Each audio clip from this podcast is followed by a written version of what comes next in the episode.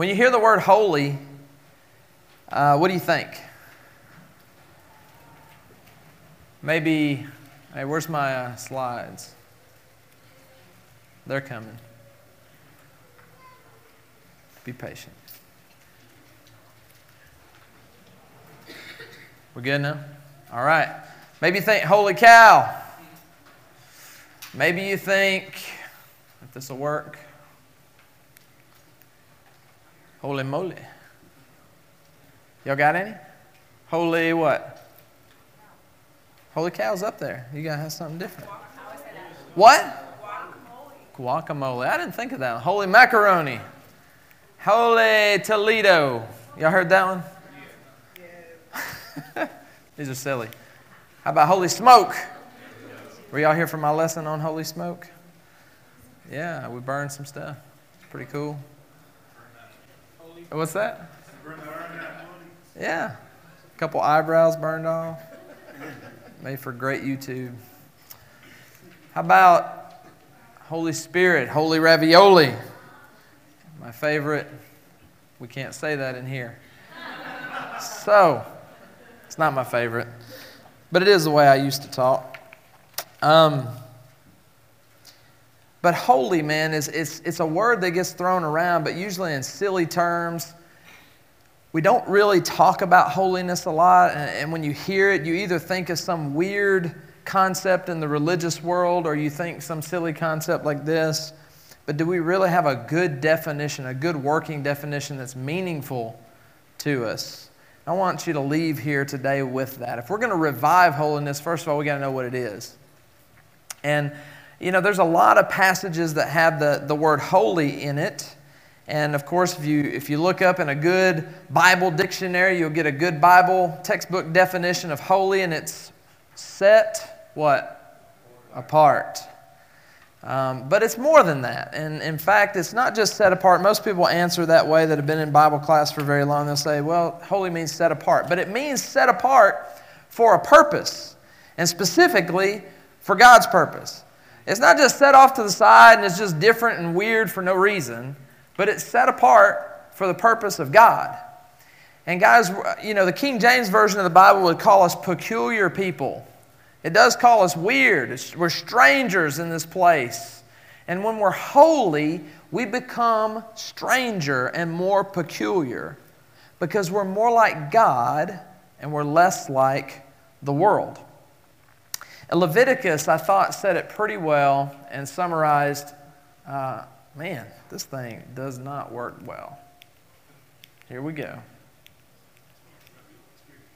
One more time. There we go. Leviticus 20, verse 26. You are to be holy to me because I, the Lord, am holy. And I have set you apart. Here's our Bible definition I have set you apart from the nations, but for what? To be my own. And guys, the moment Jesus died on that cross and he made this salvation available to you, and you decided, yeah, I want to be a disciple of Jesus. I want to die to myself. I want to be baptized into his death, into his burial, into his resurrection. I want to be raised to walk in newness of life. Jesus is going to save me from my sins, but I'm not just making him Savior, I'm going to make him my Lord as well. When you made that decision, you were bought and you're no longer your own. You don't belong to yourself, you belong to Christ who paid a debt you couldn't pay.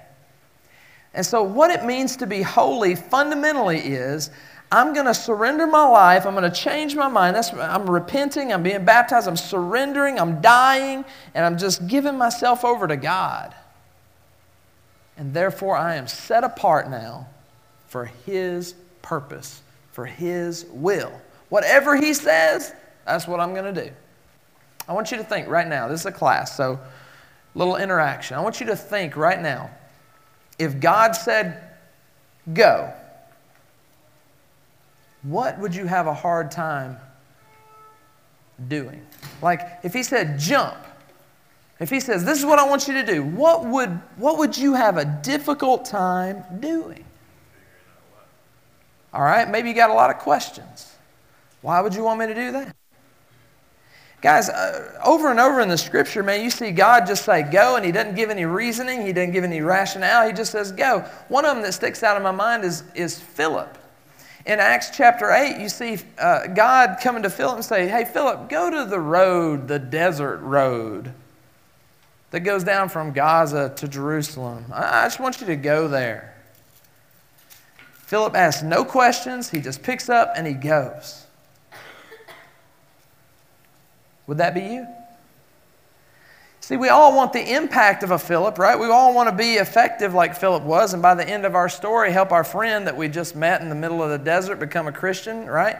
And then, you know, history tells us that that particular guy he met was from Ethiopia, and, and probably that's why, you know, Africa has the, the huge population of Christianity that does today. It probably started with that guy, and we, we think, man, that would be cool if God would use me in that way. He'd let me cross paths with this one guy that ends up having this huge impact. They become a Christian, then they help all these other people become Christians. Man, I would love to be a part of something like that.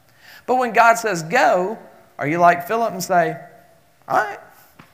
Or are you like, well, what's that going to cost? Where am I going? Why am I going? What am I doing when I get there? You got to have all these things in place. See, we want the effectiveness of guys like Philip, but we don't really want to maybe be the type of person that Philip was and be able to just answer the call whenever God says. And so, really, fundamentally, sometimes we've forgotten that we are not our own, that He bought us, that we're set apart for His purpose and not our own. Why are you in school? Is it to get your degree? To get your job? To get your money? So you can buy your dog and your house? Have your family and be comfortable? Is that what you're in school for? That's lame, guys. I'll just tell you, because that stuff, eh, that, that's lame. It's what everybody's doing, but it's lame. Man, you could be like a superhero, man, on God's team, though, man. You could like impact eternity, not just get a, a, a degree. Man, you say, well, I'm going to get a PhD. You know what that stands for? Piled higher and deeper. That's all that is. That's all it is. I don't mean to offend you guys, but listen, that PhD ain't going to amount to anything in eternity. Nothing. How smart you are isn't going to matter in eternity. Suddenly, all the stupid people and all the smart people will all be together, you know? All the people you don't, you don't get along with down here, man, they might be up there, and now you stuck. you know, the most segregated day of the week is Sunday, right? There's going to be a lot of uncomfortable people in heaven. This is the way it is, man. I don't like that type of people. Well, they're going to be in heaven. Better get used to it now. Guys, being set apart for holiness uh, and, and reviving holiness means fundamentally, what I'm trying to get at, it means you're going to have to be uncomfortable. You're going to have to be willing to get uncomfortable. Being set apart for God is going to make you the oddball. It's going to make you the weirdo. It's going to make you the one that people say, oh man, why aren't you going to that party? Or man, you think you're too good for us. oh man, you're lame. Oh man, you're a virgin. What's wrong with you, man? Something, something wrong with you? Something don't work? I've heard it all, man. Oh, you don't drink? Listen, I went on a field trip with my daughter. She's a fifth grader. I went on a field trip to Washington, D.C. for a week. This was right before I came here. I just got back last week from this. While I was there, one of her little friends, of course, I'm like the coolest dad because I'm like the youngest dad there. All right, so I'm, I'm the one they want to come over to my room and pillow fight and all that kind of stuff. All right, so they're getting real comfortable with me. This one little girl comes up, and I had bought a root beer at one of the, the places because I collect root beer. All right, I love root beer. Root beer keggers, I'm all about it. All right, but listen. I love root beer, and I bought this collectible root beer. I never found one like it. It was awesome. I was excited about it. I was carrying around the store. one of these little fifth grade girls comes up to me and says, Ooh. And I said, Yeah, you like root beer? And she said, Oh. I thought that was real beer. I said, well, what do you think it is? It's not imaginary, you know? I'm just joking. I was like, it's, it's real. What you talking about? I'm about to drink this. She's like, no, it's not alcoholic, though. I said, you're right. That'd be nasty, you know? And she's like, you don't drink? I said, no, it's nasty. I like to remember my fun the next morning. She's like, you mean you've never been drunk? I said, why would you want to get drunk? She's like, your life must be lame. Fifth grader. No, no, no, you're laughing, but this is at a Christian school. I pay tuition at this place. It's not public school. These are rich families going to Bible class every day. You don't drink, you don't get drunk, your life must be lame. A fifth grade girl. I'm getting punked by a fifth grade girl because of my decision to set myself apart for God. I'm glad I'm secure, man. Boy, she could have ruined my day. huh? She don't like me. You know, it's like we weird stuff that we worry about, man. But listen, if you're a Christian, you're going to face that over and over and over again. I want to ask you something though. How well are we doing with our holiness? Rate it from a 1 to a 10. How are y'all doing? Raise your hand and tell me how you feel like you're doing. 10 being God, 1 being the devil. it's like, where are you at? Holy. Where are you at? If I was honest, I'd probably say three or four. Three or four? All right. Huh? Second that? Three or four? You closer to the devil than you are Jesus? All right. I, I feel you. What, what, that's okay. You're being honest. Where, where else are y'all? Any of y'all doing better than that? Six. Oh. All right. Boy, sit next to him. Five? But you're just on the fence, huh? You can't decide where to go? Just dabbling over there, dabbling over here. Where y'all at? Where you at, Clint? I want to hear from a leader. Solid seven. Whoa! the number of perfection. Where you at in the back? Woo! Mercy. Boy, I bet you there's some theology behind that answer. He ain't just trying to be proud. He's probably saying, man, Christ made me a 10. My performance ain't what it's about, it's about my position. I bet that's what you're thinking. Amen, brother? Is that what you're thinking? Are you thinking you're just good?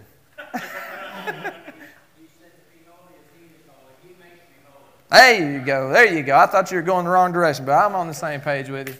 Amen.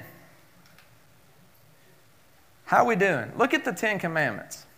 Man, why can't we look at the Ten Commandments? There we go. All right. Let's go through them. Uh, Thou shalt have no other gods before me. You ever put something before God? To the level where it was like controlling you? So that's a God. So raise your hand if you've had a God before God. All right, me too.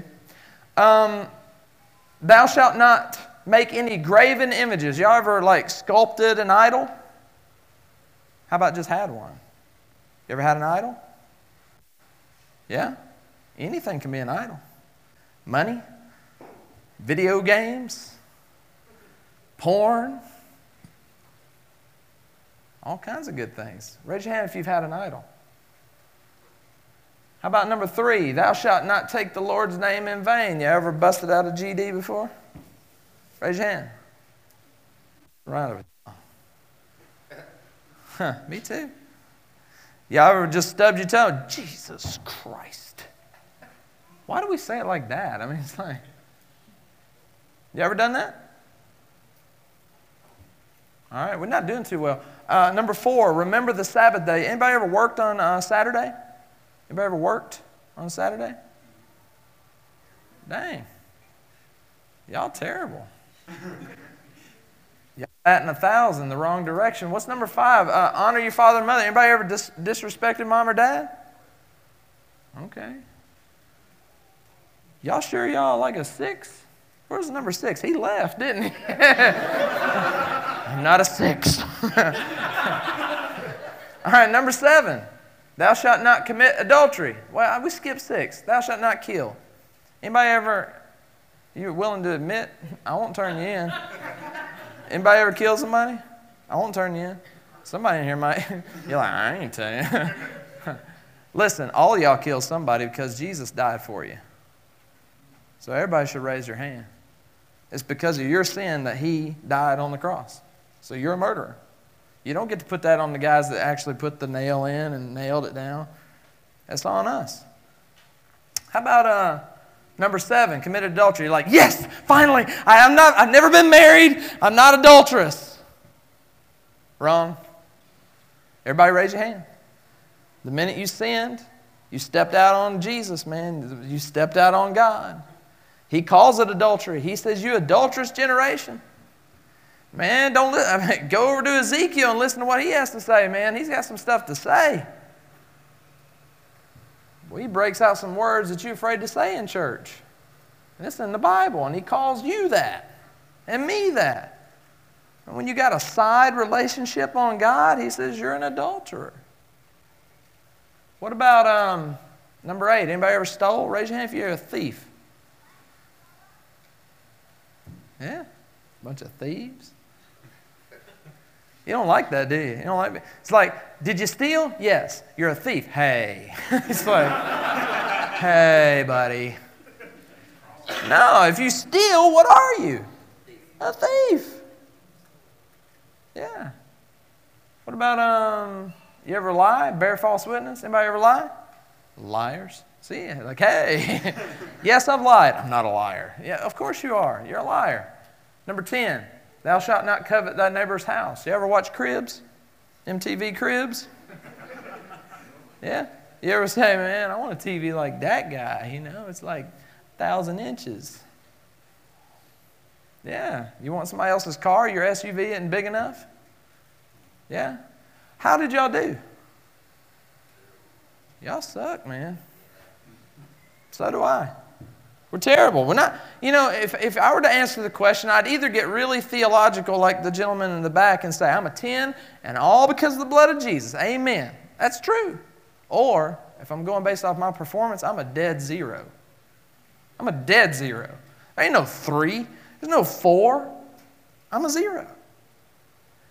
In fact, even if you didn't break all of those, Paul comes in and says, if you broke one, you broke them all. So, oh well. We're all guilty. We're all very, very, very unholy when it comes to our performance. Let's, let's make it worse here. Anybody got a, a greed problem, a consumerism problem? You ever have to have the, the next latest gadget, even though you're, the one you got is perfectly good? Hey, take out these little devices. You ever upgrade when this one still works just fine? But the other one's got a bigger screen. The other one's a little faster. And we got problems, man. Uh, workaholism. Anybody ever worked more than one job? Anybody ever worked more than two jobs?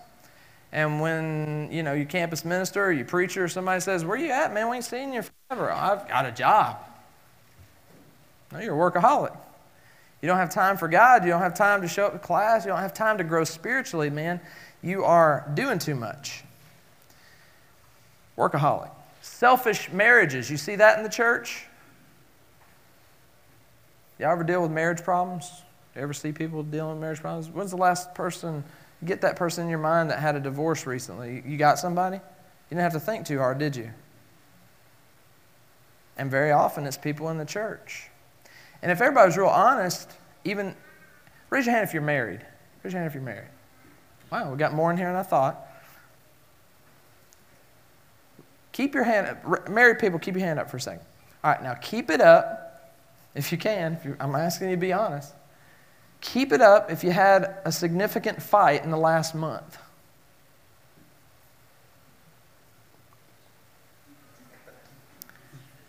Now, keep it up if you don't do something about that eh, the way that God says do something about it. Could that become worse? Could it get far enough down the road that you're just the next statistic in the divorce category? Absolutely. Put your arm down. I know it's tired. It's absolutely the case, guys. There's no, none of us are immune to this, man. We've got to admit that if we're going to pursue this revival of holiness, we've got to acknowledge, number one, that we have a lot of work to do. All right, my little my little baby, I wasn't even going to use it, but I don't have my big dummy up here, so this is actually a very expensive little thing. You can actually compress it. It's got lights that light up if you didn't do it the right way and stuff. But listen, some of these problems is not going to be fixed by get better. I mean, some of these problems are going to require something similar to what you saw me doing on the stage a little earlier, where I'm just down, I'm giving it my all, I'm sweating, I'm perspiring, I'm, I'm, I'm screaming, I'm hollering, I'm trying to give it everything I've got to fix this thing. And revival of holiness is going to take a lot of work. Look at some of these others, man. Addiction, you just name it. Racism, we ain't got any problems with that, right? Um, pornography and sex outside of God's design. God says sex is good, man, and it is. But it's got to be in the right context or it's not good. It's like anything. He creates many things that are to be enjoyed and to be, uh, that, that we're to participate in, but we, we twist it and we distort it and we make it something ugly and it's no longer holy. Sex is holy, it's set apart for marriage. It's God ordained, it's God designed, but you take it out of its context, you twist it, and suddenly it's something ugly and something unholy. And you see the rest on the list. Unwholesome talk, bad language, complaining is right in the same list. Man, anybody here complain? I complain all the time, and it's unholy. It's absolutely unholy, and it's dangerous. It messes with our example, and that can hinder somebody knowing Jesus. Do you know that? And we don't take it seriously enough. I wanted to reiterate this point. Um, Jeremiah 6 14, it says, They dress the wound of my people as though it were not serious. Peace, peace, they say, when there is no peace. We just established that we got a big problem, right? We got a very big, unholy problem in so many areas of life. But if you try to put a band aid on some of that stuff, or you just let it you just let it sit and you don't deal with it, you, you just let it fester, it will do that. It will fester, it will get worse, and before you know it, you're so far down the road that you don't know if you can come back. That's the way sin works. It continues to grow, and it gets worse, it affects more people. We start putting other sins on top of it, right? We might lie to to hide or all kinds of stuff that, that, that, we end up doing. It just keeps getting worse and worse and worse. We put a band aid on this huge gash, like I'm spewing out, and I put a little band aid on it. We've got to treat it the way that it's meant to be treated if we're going to have a revival of holiness. Um, look at what 2 Timothy, uh, we looked at this earlier too, but notice in the list, one of the things is unholy. This is a mark of the terrible times that we're in. And, and there's so many of these things that really are categorized under that umbrella of unholy. But it's part of what makes our day and time difficult and terrible. And now I want you to see this. This is probably the most challenging passage to me about holiness in the whole Bible. I want you to see it. Hebrews 12 14 says, Make every effort Think about that phrase. That means everything you can possibly try, do it. Make every effort to live in peace with everyone and to be holy. You got any problems with peace with people in here, guys? Raise your hand if you got a peace problem with somebody. You angry with somebody? Have you made every effort, as far as it depends on you, to live at peace? with that person? Have you made every effort? And have you made every effort to be holy? Pick one of those things that we've covered already, one of those ugly, unholy things that you said, Yes, I'm guilty of that. Have you made every effort to get rid of it? Make every effort to live in peace with everyone and be holy. And notice what happens if you don't. Without holiness, no one's going to see the Lord. Do you know that your unholiness is, a, is directly connected to whether some people are going to find Jesus or not? So you say, no, no, no, no, that's, that's, it's not that deep. somebody else will help them see. Just because I'm not doing well, that's, it's not that big a deal. Somebody's going to do better than me, they'll help them. Scripture says, man, without holiness, no one's going to see the Lord. And then a, very similar sentiment is in Romans chapter 2, 17 through 24, but I just want you to see verse 24. You know, this is the passage where Paul says, Man, no one is good, no one does right, everyone is evil. Right, he just goes on a rant, pulling out scripture after scripture after scripture, just quoting them left and right. But verse 24 says, As it is written, because of all this unholiness, as it is written, God's name is blasphemed among the Gentiles because of you. Now, this is particularly bad when you're in a ministry that's baptizing a lot of people. All right, a lot of people that are just coming straight out the world. They weren't raised in the church. By the way, I wasn't either. Um, I was raised in a home. The only Bible we had was a little dust collecting Gideon Bible. Y'all seen those little green ones that they pass out for free? That was over on the shelf. It was in some language I didn't understand. We didn't pray. We didn't talk about God. We didn't go to church or anything growing up. So I know where that, you know, if that's your background, I'm, I'm, I'm with you. But do you realize that God's name could be blasphemed among people that don't know God because of the way you live? What's the number one criticism of churches from people that are not a part of them? They're what? They're hypocrites. I don't want to be part of that. They say all this stuff, but they, they living just like me. That's this passage in, in reality, right? It's, it's being lived out. They say, man, they having sex just like we are. They getting drunk just like we are. They're in the club just like we are. They just show up to an extra activity once a week or twice a week and do weird things, sing weird songs, and talk about weird stuff that I know nothing about. But they're doing all the same stuff I'm doing. And so God's name is blasphemed because of us when we're, hip, when we're hypocrites. Now, finally getting, what is your name in the back there, sir? Yes, sir. What is it? Boyd. Boyd. Appreciate your comment earlier, Boyd. And this is where I think Boyd is coming from. The Hebrew writer says a really powerful thing that gives us some hope.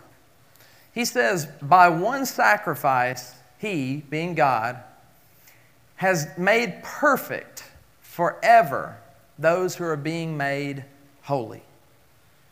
See, now, we are a 10 when it comes to God's finished work that He accomplished at the cross and now he has pronounced upon us. It's, it's the religious word that this righteousness of God has been imputed to you. In other words, you didn't do it, it wasn't based on your behavior. He just said, bloop, righteous. And now you're covered, you're clean, you're, you're washed, and you're perfect in God's sight. But look at this. He made you perfect, but then that's past tense, but then you got this present tense that's moving forward, this active, ongoing thing that says you're being made holy. So here's what's going on, guys. God washes your sins away. You come up, you're a new creature. And so when He looks at you, He doesn't see you, He sees Jesus. You come out of the water of baptism, and your mind was totally surrendered in repentance. And you come up, and when God looks at you, He sees Jesus and not you. And that's good news. You know why? Because He thought real highly of Jesus. He's like, that's my boy. With him, I'm well pleased. So if you're clothed in Christ, perfect. You can enter the presence of God with confidence and boldness. You can approach the throne of grace only because you're wearing the clothing of Christ. But your behavior that the rest of the world sees still got some catching up to do. And that's what we're talking about today. God can, can clean you up and make you perfect in His sight, but now you, you got to allow your behavior to be revived and catch up to your new identity and your new reality that you found in Christ. And that's what you're making every effort to conquer. Every effort. What good news, though, man. You're perfect, just act like it. Isn't that a cool message? You are perfect act like it. You're totally holy. Just act like it. Be who God says you are. Don't be who the world says you are. Don't be who you've convinced yourself that you are. Oh, I'll always be that way.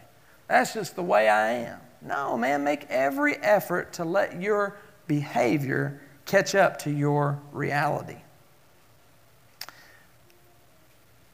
How? Habakkuk 2:20. I want you to see this. This is so powerful, man.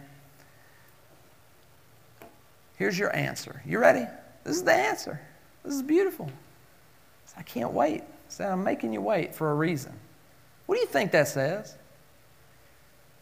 Think it's got a list of things to do? Things that you can jot down? All right, I'm ready. All right, what am I, what am I going to do? I want you, this is so cool, man. This is so cool. God is so backwards, except I'm really the one backwards. This is not the way I think, but look at what he says. The Lord is in his holy temple. Let all the earth be silent before him. There's your answer. Why is that the answer? Guys, do y'all know what this is uh, in the top? Man. Oh. All right, there we go. What is in the top left hand side of that screen? Anybody know what that is? Raise your hand if you know what that is. Nobody. That is funny. That is a 56K modem. Still don't know what it is? You know, computers used to be connected to phone lines. That's what that was. You got your internet by your computer literally dialing a phone number and connecting. Like it would ring and everything, like you were making a phone call to a person. And this was so slow. See, y'all are so young, and I feel so old, and this is not even that old, guys. But I remember hitting the enter, I type in my website, hit the enter button, and then go get some food, you know, and come back 15 minutes later, and the page might be up. And that was 56K. That was blazing fast at the time. But see, then, y'all remember 3G. Y'all are young enough for 3G, right? You remember when 3G was like really, really fast?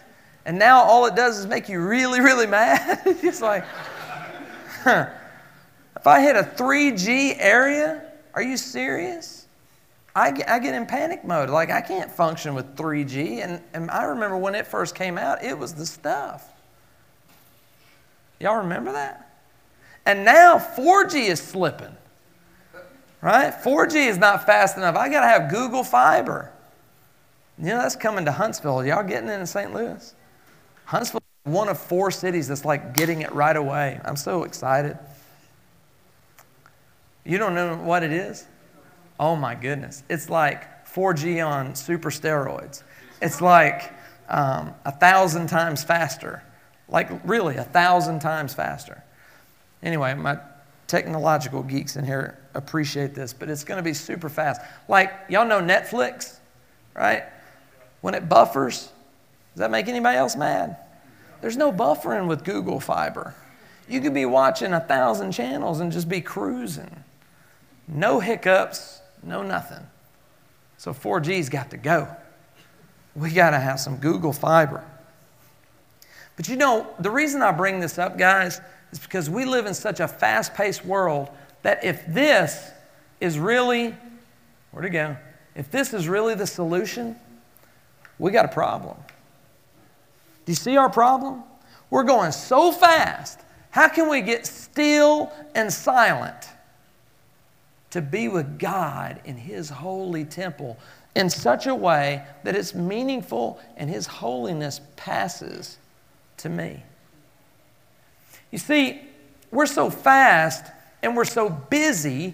I use this all the time. Busy stands for being under Satan's yoke. In other words, under his control. Some of y'all take too many classes in school. taking 20 plus hours. You got so much school spirit, you ain't got room for the Holy Spirit. It's true. You coming to cross chat? You coming to Bible study? Now I got class. Why? Well, that's the only time I could take the class. Really? It's canceled after this semester for all time? I don't think so. Man, look, what does faith look like in the Bible? It was like people making drastic decisions for the sake of the kingdom, like putting themselves on hold and doing this thing for God in drastic ways. A lot of times they were teenagers doing these amazing things. And we can't say something simple. We can't be this modern day faith hero and say something simple like, you know what? That's going to make me graduate a year later. But for God, I can do that. Why don't we think that way? Everything's about us. And revival cannot happen. God is not going to step in and do something amazing if we're just selfish. Holiness cannot be revived in the, in the, in the atmosphere of selfishness. It's only in humility and surrender that revival happens of any kind, where God says, You know what? I noticed that. And that guy's seeking me. He's seeking my face. He wants to know me. He's willing to lay stuff aside for me. That's who I'm going to operate through. That's how God works. We're so busy, though, man. Satan's got us, God doesn't have us. And then I coined this phrase. I don't think anybody else has ever said it, and I don't get many of these, so I'm going to claim it. I'm not that creative, okay? But how can we walk with God if we're running all the time? Y'all ever notice in the Bible that how often a relationship with God is described as someone walking with God?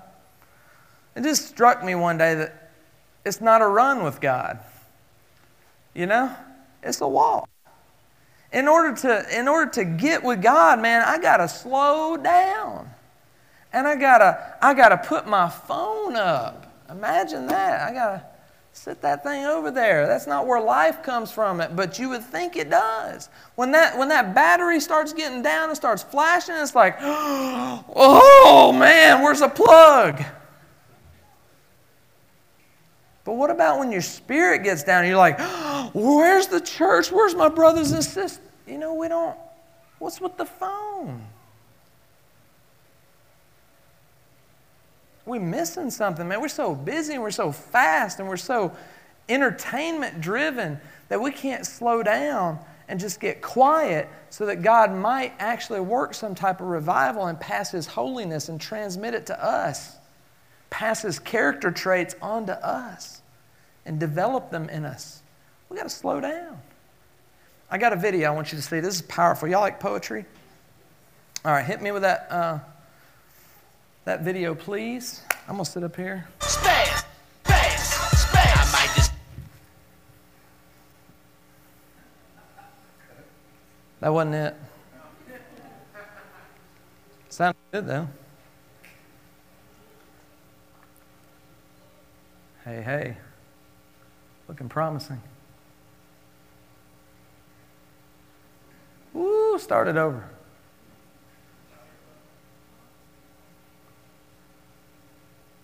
This guy's better than me, man. He's spitting fire, man. I hope y'all can hear it. Get your snaps ready.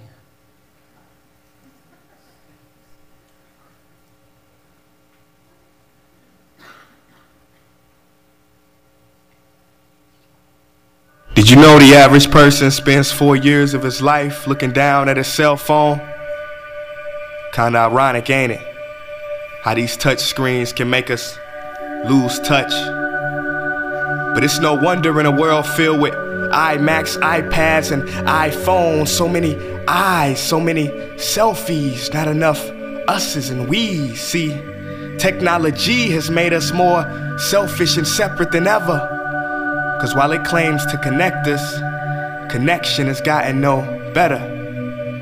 And let me express first, Mr. Zuckerberg, not to be rude, but you should reclassify Facebook to what it is an anti social network.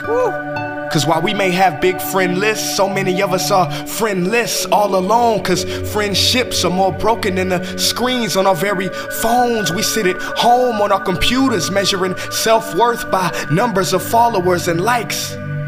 Ignoring those who actually love us, it seems we'd rather write an angry post and talk to someone who might actually hug us. Am I bugging?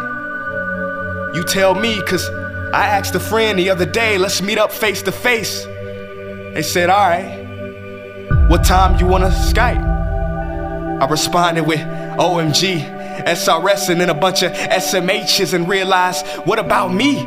Do I not have the patience to have conversation without abbreviation? This is the generation of media overstimulation. Chats have been reduced to snaps. The news is 140 characters. Videos are six seconds at high speed. And you wonder why ADD is on the rise faster than 4G LTE. But get a load of this. Studies show the attention span of the average adult today is one second lower than that of a goldfish. So if you're one of the few people or aquatic animals that have yet to click off or close this video, congratulations. Let me finish by saying you do have a choice, yes. But this one, my friends, we cannot autocorrect. We must do it ourselves. Take control or be controlled, make a decision. Me, no longer do I wanna spoil a precious moment by recording it with a phone. I'm just gonna keep them. I don't wanna take a picture of all my meals anymore. I'm just gonna eat them. I don't want the new app, the new software, or the new update. And if I want to post an old photo, who says I have to wait until Thursday? I'm so tired of performing in the pageantry of vanity and conforming to this accepted form of digital insanity. Call me crazy, but I imagine a world where we smile when we have low batteries. Cause that'll mean we'll be one bar closer to humanity.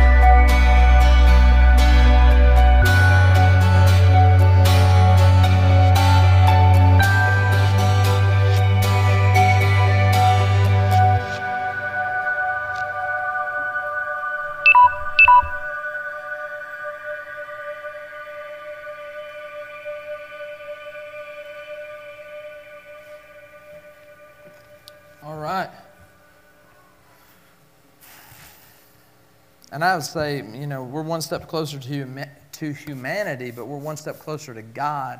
We're one step closer to being silent before Him. We're one step closer to Him being able to impart something to us that He desires deeply for us to have.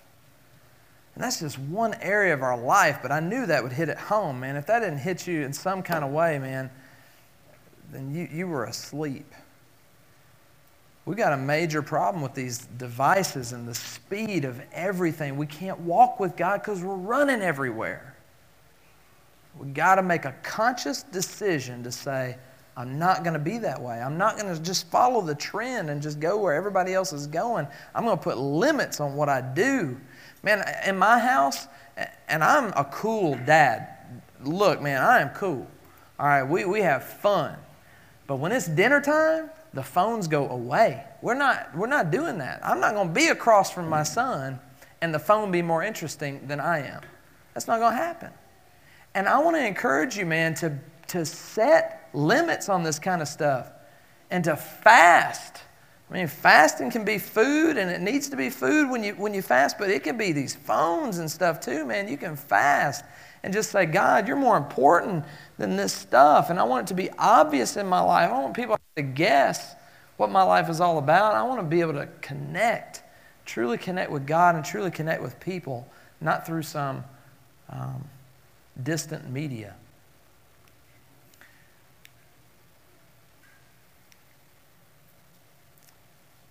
This is where I want to kind of wrap up.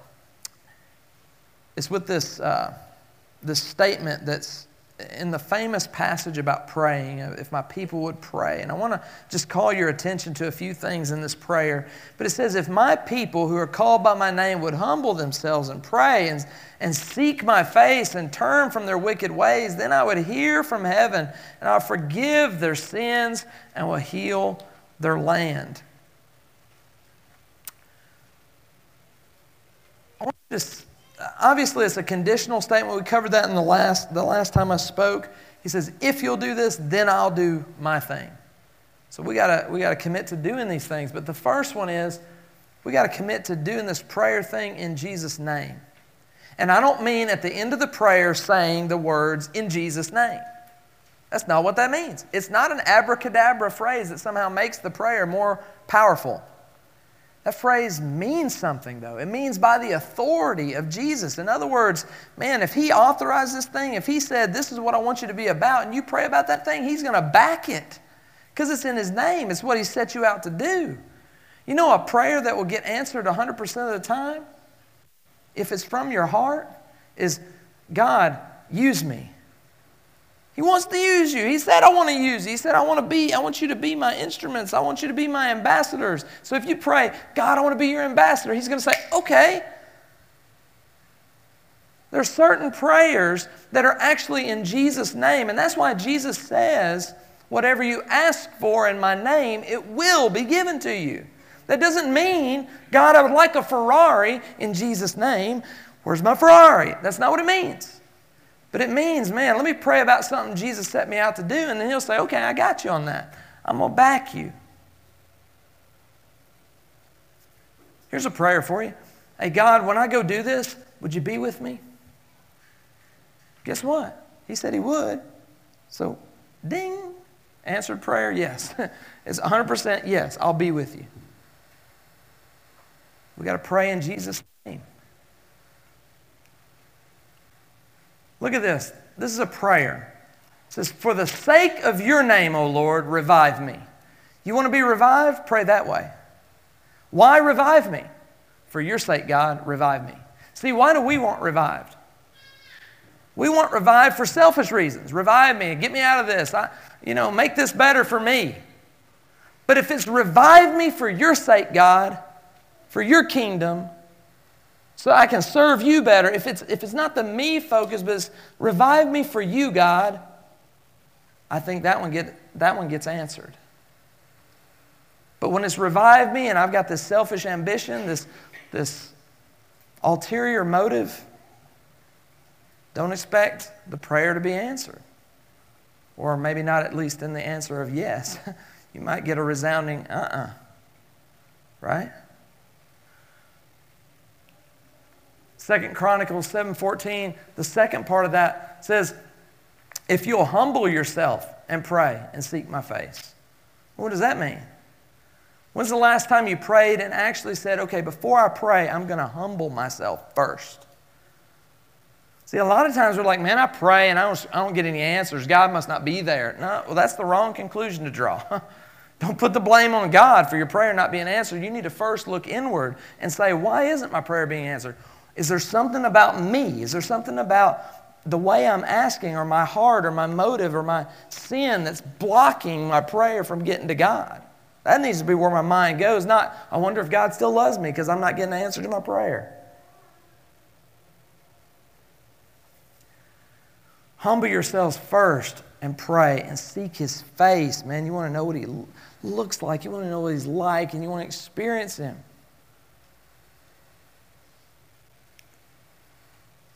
Hebrews 5 7, this passage, I've read through Hebrews, I don't know how many times, guys, and it was forever before this passage jumped off the page to me. I want you, I want you to look at this. This is amazing to me.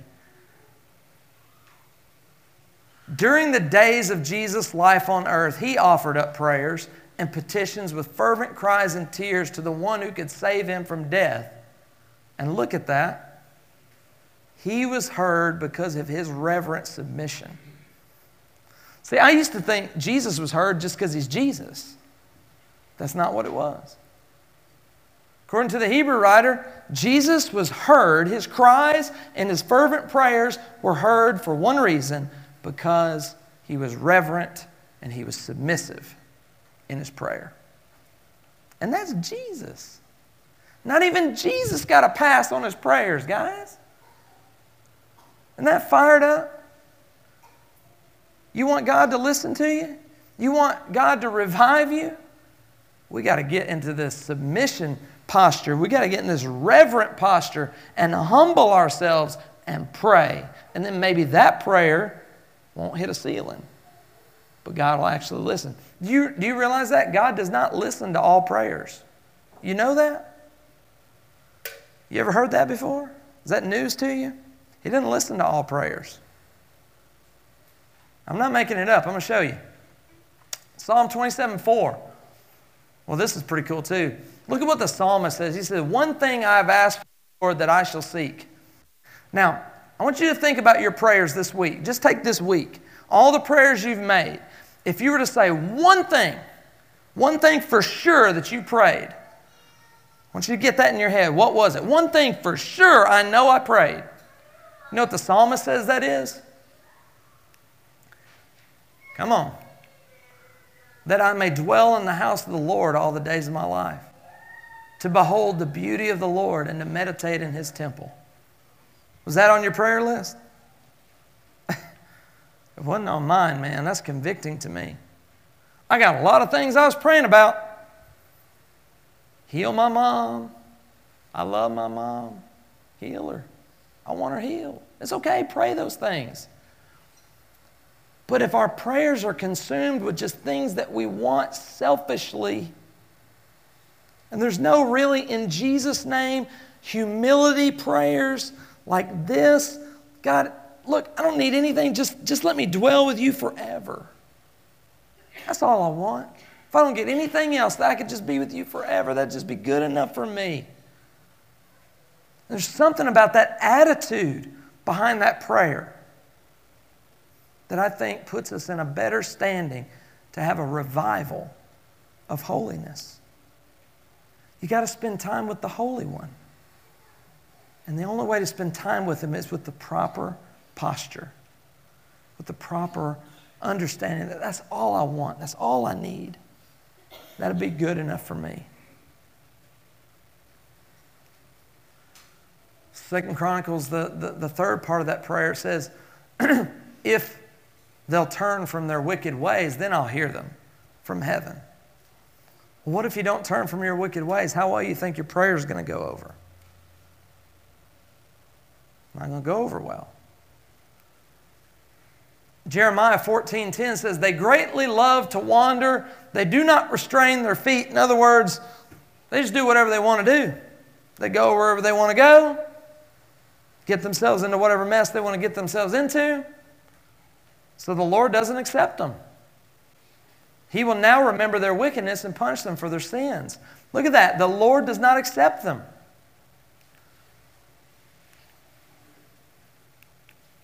Jeremiah 14 goes on and says, Then the Lord said to me, Do not pray for the well being of this people. What? You ever been told, Don't pray for those people? God says, Don't pray for these people. I won't listen to their cry. See, I wasn't making it up. God does not listen to all prayer. And you wonder, eh, you know, our first thought goes to God's not answering my prayer because He must be doing something that's not like He ought to do. But in reality, it's probably squarely here. Something wrong with this right here in my chest, in my mind. Something's wrong with my mind, my heart. I'll not listen to their cry. Though they offer burnt offerings and grain offerings, I won't accept them. You know, there are places in Scripture in Old Testament prophets, a lot of the minor prophets are fired up, man. Like in Malachi, he says, I wish you'd just close the church doors. Just, just stop doing church. Your, your songs are noise to me, he says, in some places. It's like, just stop singing. Close the door, shut shop. Just, just stop. It's enough is enough.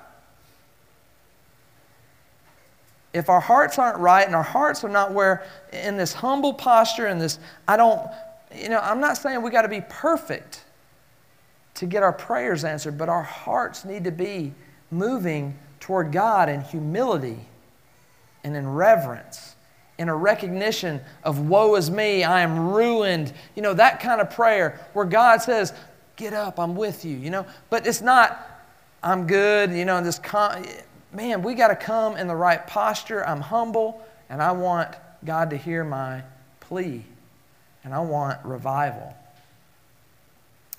And this is how I'll end. Do you realize that, that the Bible gives you a hit list? It's found here in Colossians 3, verses 5 through 17. He gives you a whole list of things. And I'll let you look at this on your own time because we are out of time. Look at the list. But now, the next time you look at it, I want you to view it like it's a hit list. You know what a hit list is, right? It's things that you got to go kill. I had a buddy uh, who was in business, and, and his boss came into him every day, and he always asked him one question. He said, Hey, what have you strangled today? What his boss meant was, What one task have you finished to completion? In other words, what have you put your hands around and choked to death and got done today? And I wonder, with our sins and the things that are unholy about our lives, have we approached it that way? Have we said, you know what? I'm going to kill this thing. I'm going to kill it till it's dead, right? I'm not just going to hurt it. I'm not just going to maim it so it can recover and come back full fledged in my life. I'm going to kill it. And then I'm going to get to the next one. I'm going to kill it. And then I'm going to get to the next. One. I'm going to kill it. But see, Colossians chapter 3 doesn't just give us a hit list because Christianity is not just about things you got to stop doing, it's about things you got to start doing. And so there's also a clothing list. Because right after he says, put to death these things, and he gives you this big list of things to put a hit out on, then he says, clothe yourselves with all these other things, right? Humility, compassion, gentleness. You know what he's basically saying? He's saying, clothe yourself with Christ. Put on the characteristics of Jesus. You want to know how to revive holiness? Get quiet, get before the Lord, be humble, pray, and just desire and just be willing to to be with God in silence and be with God and just say, God, I want to be just like you. Show me how. Get me there, God. I'm sorry for my failure. Just, just take that posture with God, guys, and that is a prayer, I believe. If it is coming straight from your heart and is genuine for your sake, God, bring revival to my holiness. If that's where you're coming from, God's going to answer it. He's going to put people in your life. He's going to put a desire in your life. He's going to, he's going to make that thing happen. And He's going to bring revival. And then you don't have to worry about this hypocrisy stuff. You don't have to worry about being a burden or, or keeping someone from knowing the Lord, man, because of a lack of holiness. You're going to say, Look, I'm not perfect, but God is making me holy. Man, won't you join me in this effort? Let's pray. Thank you, God, for your uh, blood that makes us perfect. But, Father, in the process of being made holy, would you help us? Would you do more than help us? Would you just take over that process? Would you just, just go inside of us and give us a new, a renewed zeal and a renewed uh, conviction that comes only through your Spirit? Would you help us to see how we're not like Jesus and help us to learn how to be like Jesus? And God, if we're not willing to humble ourselves, would you just humble us? Would you get us there, whatever it takes? I know that's a dangerous prayer and it's a scary prayer, but Father, I'm just at that point. I want you to do that in my life, and I pray that for these folks too. We love you and thank you in Jesus' name. Amen.